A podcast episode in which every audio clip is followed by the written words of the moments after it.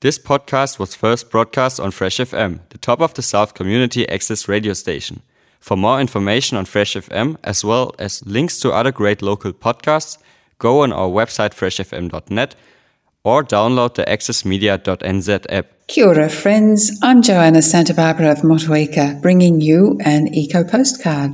Each week, I send you a small snapshot of a few things going on in our beautiful world concerning the health of the planet. Sometimes it's good news and sometimes it's bad. And I think we have a bit of both today. Let me start with the bad. There's quite a lot of input that I get as I scan climate news.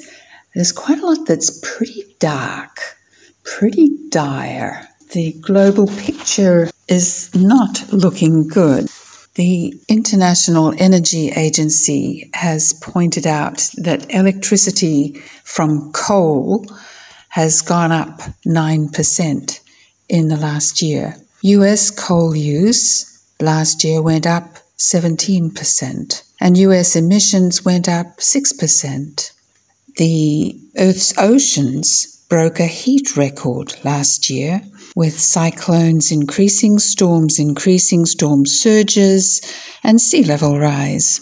And you are probably aware that it was New Zealand's hottest year. Global sales of SUVs went up 10% last year.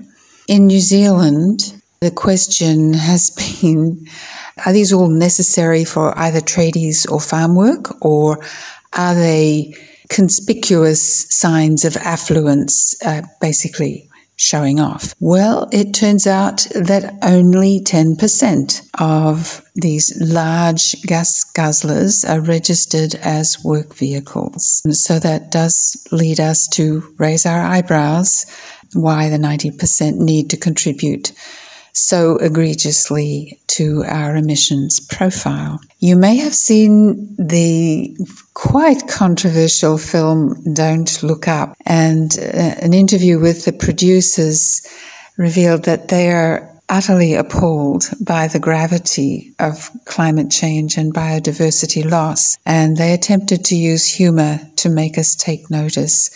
I think they succeeded. Okay, it's time to cross over to some good news, people. Breathe out.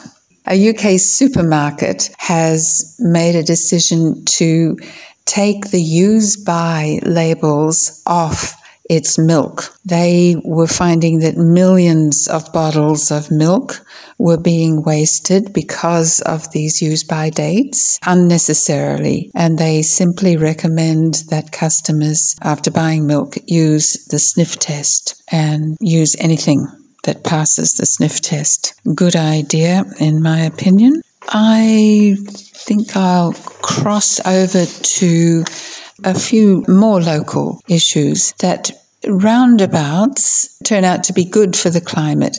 They save emissions from idling. They also reduce injuries and deaths. They require no electricity to keep going in outages. And they can be used, if designed well, to express beauty or art. Another interesting move which we might do well to emulate is comes from New South Wales, where dark roofs are banned. People must use reflective roofing. Dark roofs, of course, absorb heat, and reflective roofs reflect it back up into the atmosphere where some of it proceeds as infrared waves into space. It can cool a house up to 2.4 degrees, they find. And here is a very local piece of news where in the Waimea Inlet, a study on carbon sequestration is proceeding. This is funded by Nelson City Council and Tasman Environmental Trust. And some of the participants are Cawthron, Ngati Apa ki te Rā and uh, Beca, an engineering company. They're doing core sample analysis, that is, getting cores of mud samples or sediment samples to analyze how long carbon stays in the sediment of the Waimea Inlet. An interesting citizen science project going on uh, as part of this endeavour where tea bags are buried for three months and then checked for degree of decomposition. If there has been little decomposition in this anaerobic environment, the conclusion is that in that area, carbon is being stored successfully. If there's a lot of decomposition, that there is a failure to sequester carbon, and of course, they will be releasing methane, which is not helpful for the climate. So, all of this is part of estuary restoration. Oh, a little announcement that you might be interested in. There's a course in writing climate fiction that's a, that's to begin pretty soon. It starts on January the 30th, and I understand it proceeds in six weekly three hour sessions. To find out more about this, go to the Nelson Tasman Climate Forum website. Just Google Nelson Tasman Climate Forum and you'll get there. And it's on the homepage information about how you can learn to write climate fiction.